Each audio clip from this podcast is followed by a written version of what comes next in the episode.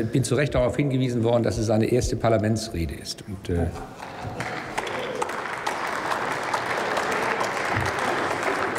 ja, sehr geehrter Herr Präsident, liebe Kolleginnen und Kollegen, ja, das ist meine erste Rede und ich muss sagen, ich bin sehr erstaunt, wie einfach das ist, hier die deutsche Bundesregierung vorzuführen. Es reicht, wenn ein paar Linke die Worte deutsche Panzer in einen Antrag reinschreiben und schon springen einige über das Stöckchen und diskutieren hier über Rüstungsexporte. Dabei würde es reichen, wenn ein bisschen Recherche würde reichen, um zu sehen, dass Ihr Antrag eigentlich ein Eigentor ist. Denn, der, denn die vorgetäuschte Ablehnung von militärischer Gewaltanwendung der Linken ist Friedenspopulismus der billigsten Sorte. Die Linke, die Linke geriert sich hier als Partei des Friedens und täuscht vor, alles Militaristische abzulehnen.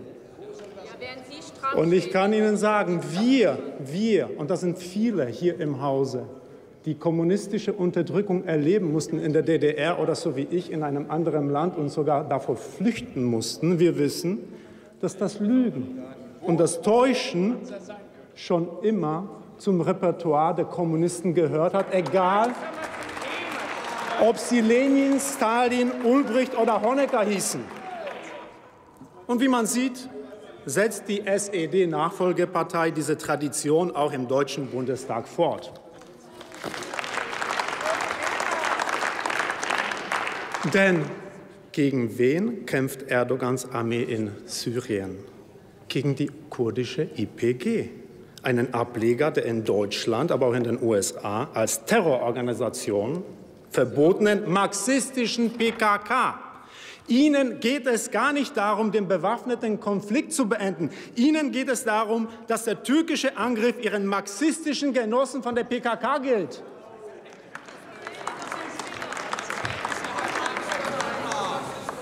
Sie, ich bin Ihnen dankbar, ich bin Ihnen dankbar, dass Sie das auch zum Ausdruck gebracht haben, für alle sichtbar, dass Sie sich uniformiert haben, auch mit dem Schal.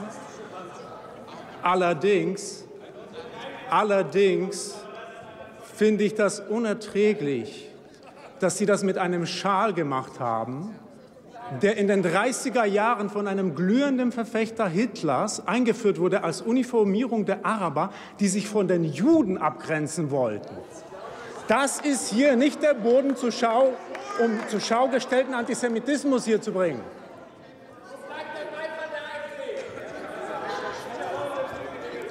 Nun, wir kommen zurück zu Ihrem Pazifismus, zu Ihrem angeblichen Pazifismus. Sie und Ihre Unterstützer finanzieren den Konflikt mit. Im Jahr zweitausendfünfzehn hat die interventionistische Linke hier in Deutschland hunderttausend Euro für Waffen gesammelt in Rojava. Ein Jahr zuvor hat die Antifas- antifaschistische Revolutionäre Aktion Berlin, und das muss man sich jetzt auf der Zunge zergehen lassen, im Rahmen der Spendenkampagne Waffen für Rojava, Solidarität mit der I P G, nach eigenen Angaben hundertneunzehntausend Euro gesammelt für Waffenkäufe. Das ist Ihr Pazifismus. Dankeschön dafür. Sie finanzieren seit Jahren die Linksterroristen in Kurdistan mit. Mit Ihrem Geld werden Waffen gekauft, durch die hunderte unschuldige Menschen getötet werden.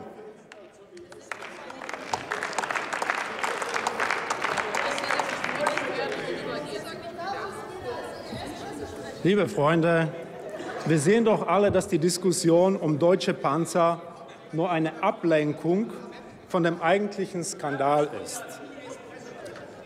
Darf ich mal kurz unterbrechen? Ich bitte doch, diese Zwischenrufe zu unterlassen. Bei aller Ja, das mögen, das mögen Sie als Mist empfinden, aber nicht, Demokratie besteht darin, auch Meinungen entgegenzunehmen, die man gelegentlich für unerträglich hält. Ich darf Sie wirklich, darf Sie wirklich bitten, ich darf Sie wirklich bitten, dem Redner, auch wenn es Ihnen schwerfallen mag, einfach zuzuhören. Nun ja, wenn Sie so einen Blödsinn machen und sich hier uniformieren, dann müssen Sie sich ja schon gefallen lassen, wenn Ihnen jemand sagt, woher die Schals kommen.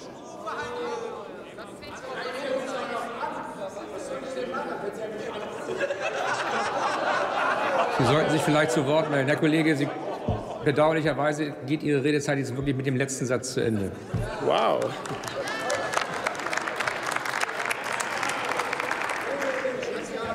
Der eigentliche Skandal ist, dass die deutsche Bundesregierung ein Land, das einen Angriffskrieg führt, und das wurde hier schon mehrfach ausgeführt, das ist eine Verletzung der U N-Charta, das ist die Verletzung des Völkerrechts, ein Land, das einen Angriffskrieg führt, in die Gemeinschaft der zivilisierten Länder aufnehmen will, in die Europäische Union.